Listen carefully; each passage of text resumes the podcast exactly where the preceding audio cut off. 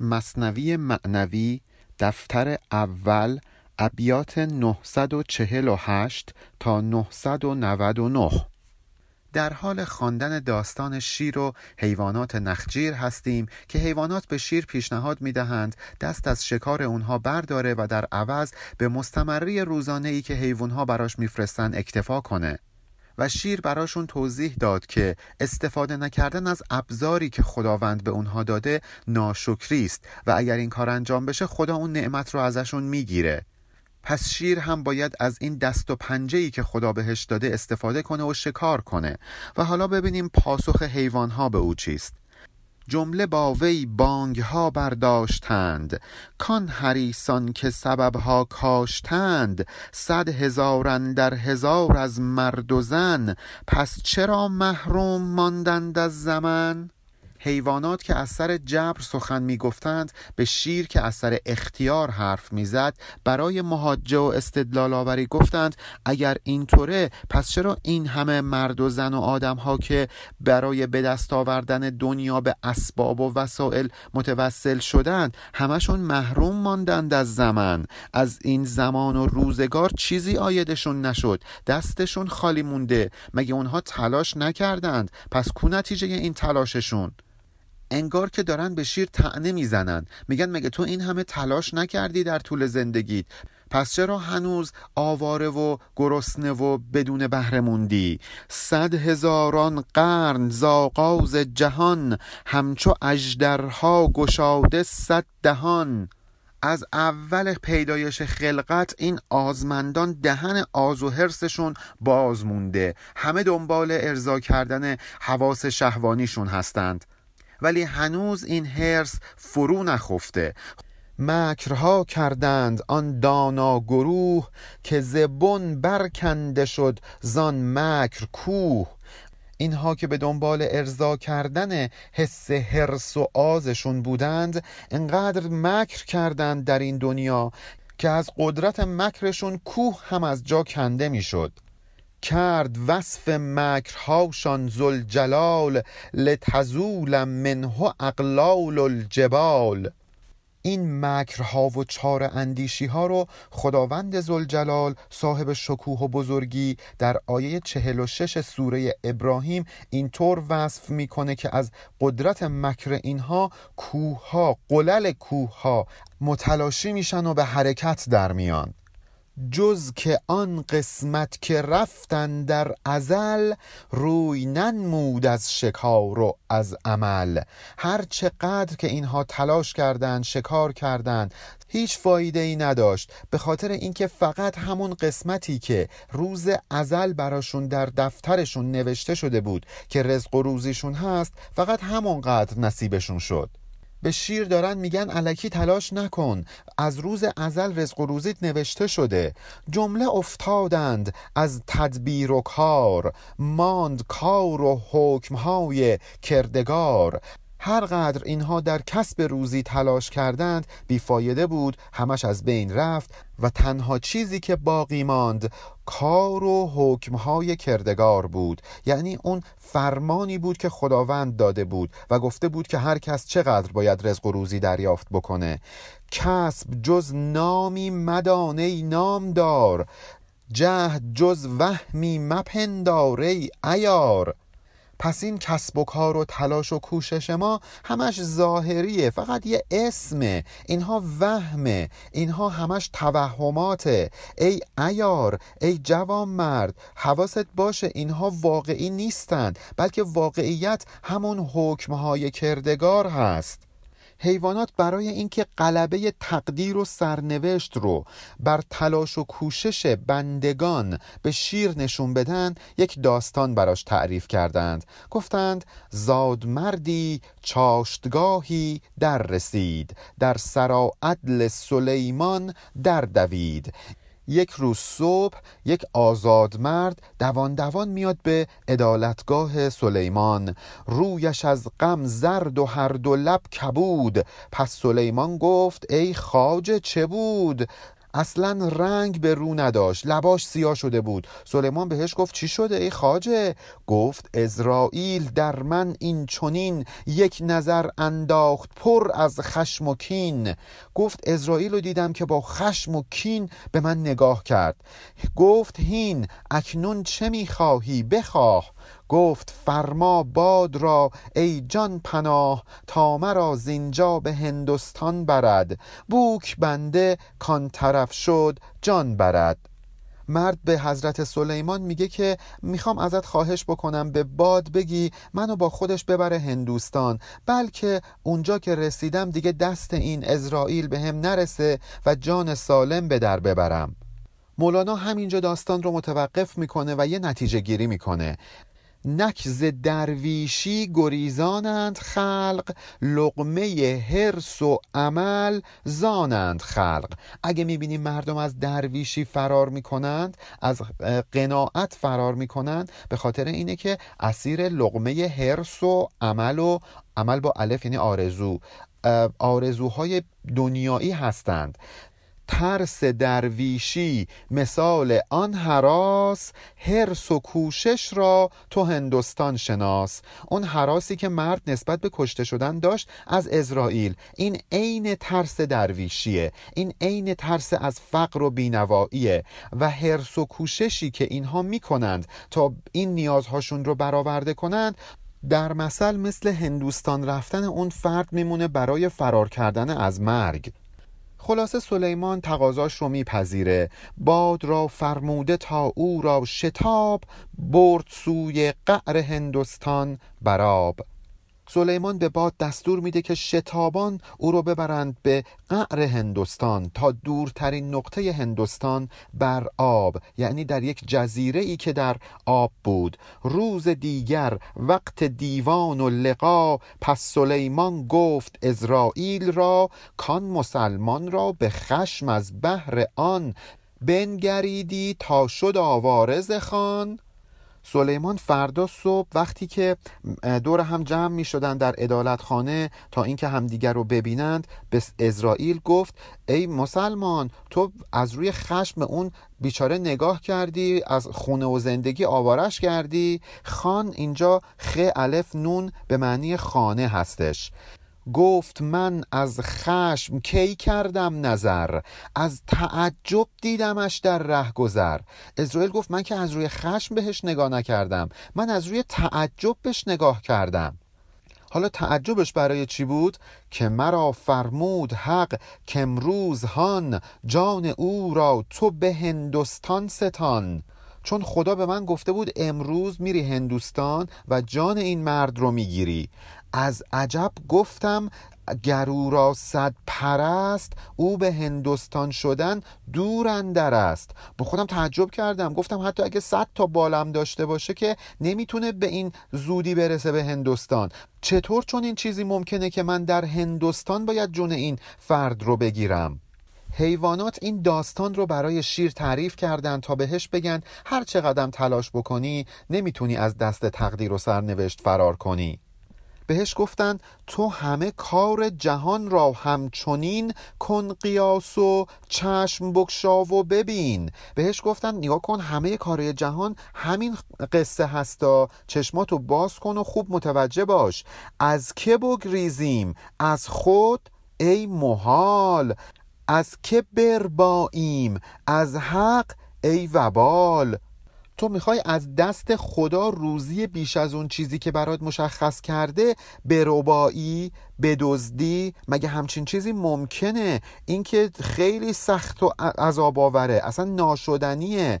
تو می‌خوای از خودت فرار کنی اصلا امکان نداره. تو همین شیری نمی‌تونی از خودت فرار کنی و تبدیل بشی به یه شیر دیگه. چون این کاری محاله رزق و روزی که برای تو نوشتن همینقدره چون تو شیری. ممکنه برای یک نفر دیگه رزق بیشتری نوشته باشن. تو نمی‌تونی از این شیر فرار کنی و بشی اون فرد دیگه تا رزق و روزی بیشتری داشته باشی. ولی شیر به این سادگی راضی نمی‌شد. شیر گفت آری ولی کن هم ببین جهدهای انبیا و مؤمنین. شیر گفت بله ولی پس چرا این همه انبیا این همه مؤمنین تلاش و کوشش کردند؟ حق تعالی جهدشان را راست کرد. آنچه دیدند از جفا و گرم و سرد. هر کاری که کردند هر جفایی که از گرم و سرد روزگار چشیدند حق تعالی این رو راست کرد. یعنی برش مهر تایید زد. تلاششون رو به ثمر رساند. پاداشش رو به اونها داد. نگفت بنشینید سر جاتون تا اینکه همه کارها رتق و فتق بشه. هیله هاشان جمله حال آمد لطیف. کل شیء من ظریفن هو ظریف. هر کاری که از یه انسان ظریف سر بزنه یه انسان هوشمند سر بزنه اون عمل هم خودش ظریفه دلنشینه زیرکانه است. بنابراین همه هیله هایی که این انبیا و مؤمنین به کار بستن همشون لطیف بود دلنشین بود. دامهاشان مرغ گردونی گرفت نقصهاشان جمله افزونی گرفت. دامهایی که این انبیا پهن کرده بودند مرغ گریز پای نفس مردم رو سید کرد. اونها تونستن عادل آدم ها رو به دست بیارن. نقص هایی که این مردم داشتند این مرغ های گریز پای داشتند نفس مردم داشت همشون به کمال تبدیل شد.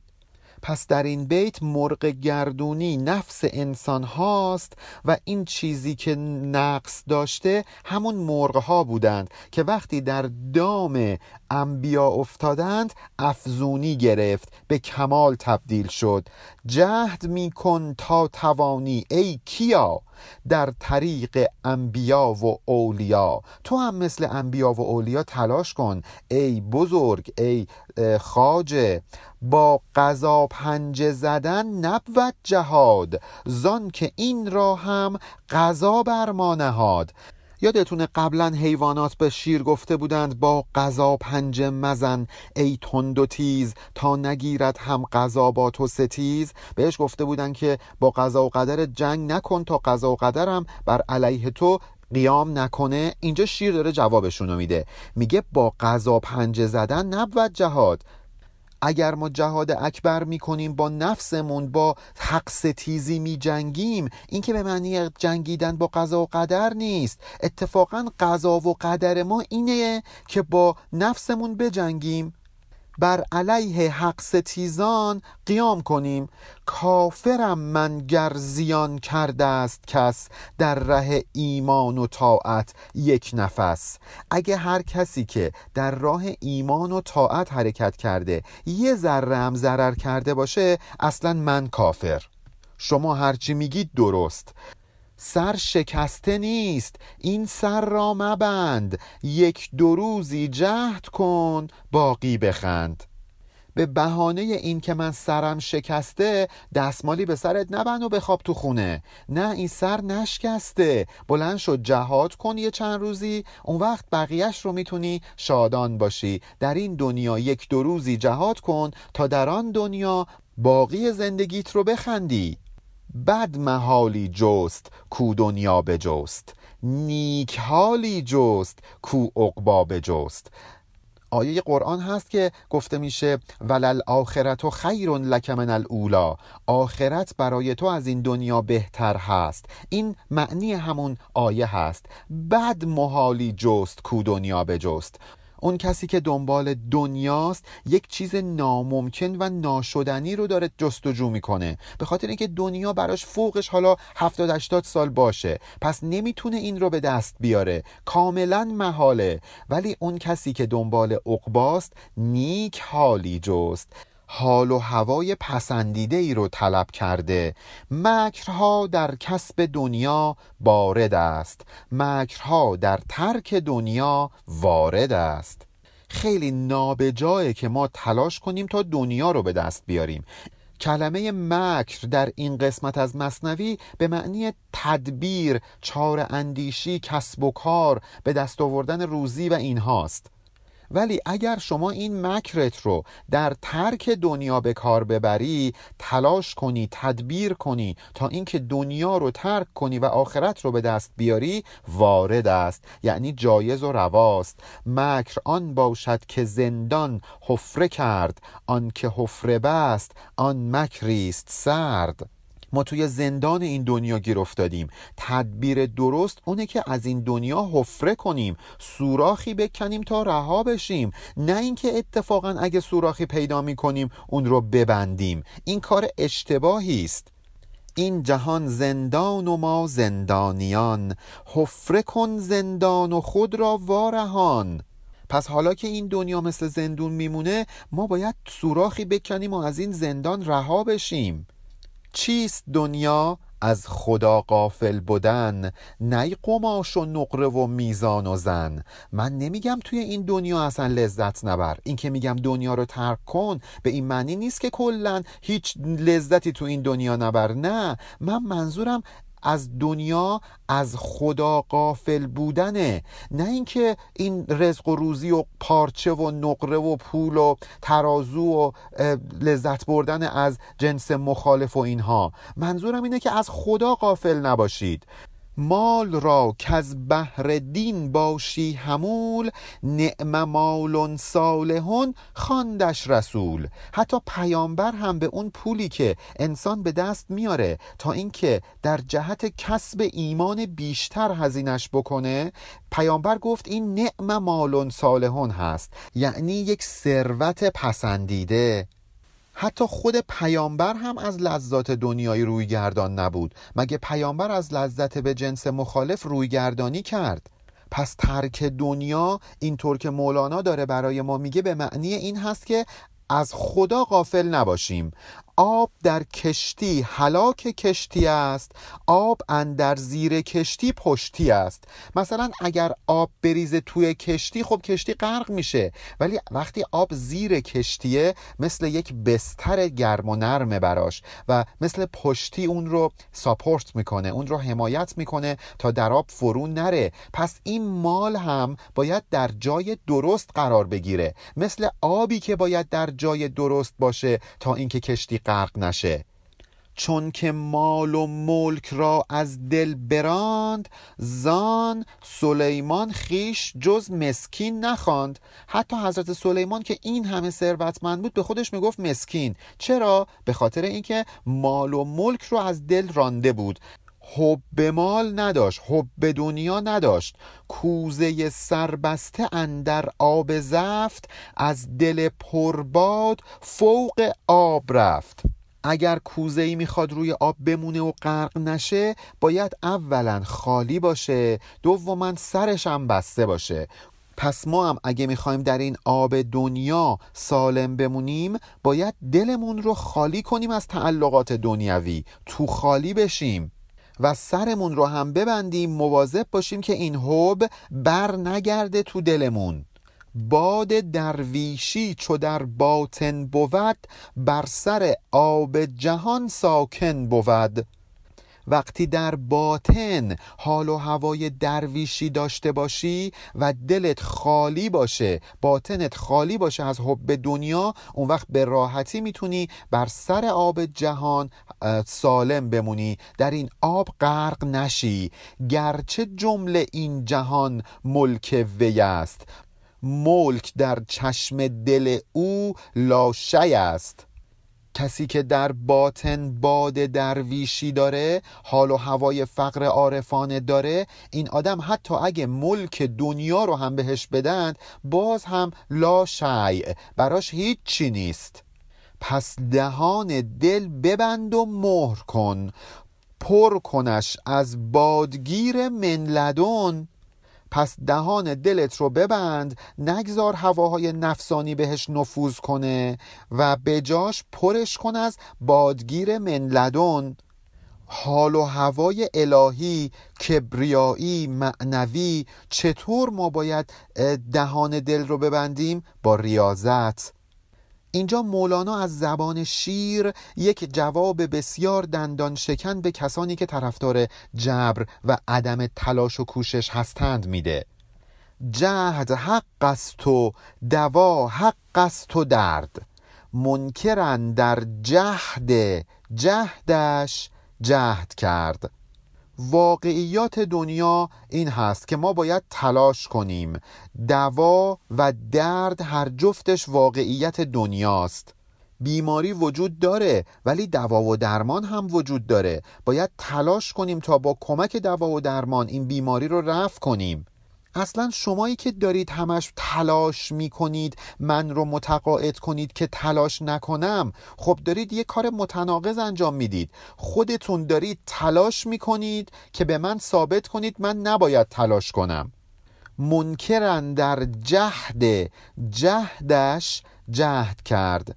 منکرن در جهد این جهد اول که گفته میشه با هی جیمیه یعنی ستیزه. دو تا جهدای بعدی با هی دو چشمه یعنی تلاش. میگه اون کسی که منکر تلاش کردنه داره تلاش می‌کنه که با تلاش کردن مبارزه کنه. پس این یه پارادوکسه. در عمل خودش داره سعی و تلاش می‌کنه. پس ای حیوانات شما خودتون هم به سعی و تلاش اعتقاد دارید وگرنه سعی نمی کردید من رو متقاعد کنید تا اینکه تلاش نکنم. انقدر این جواب دندان شکم بود که مولانا میگه زین نمت بسیار برهان گفت شیر که از جواب آن جبریان گشتند سیر. آن چنان برهان آوری کرد که دیگه جوابی نداشتن اون حیوانات بهش بدند. روبه و آهو و خرگوش و شغال جبر را بگذاشتند و قیل و قال. حیوانات دست از این قیل و قال و برهاناوری برداشتند و پذیرفتند که جبر ایده غلطی است. ولی این فقط در گفتار بود. عملا چون این اتفاقی نیفتاد. عهدها کردند با شیر ژیان کندرین بیعت نیفتد در زیان.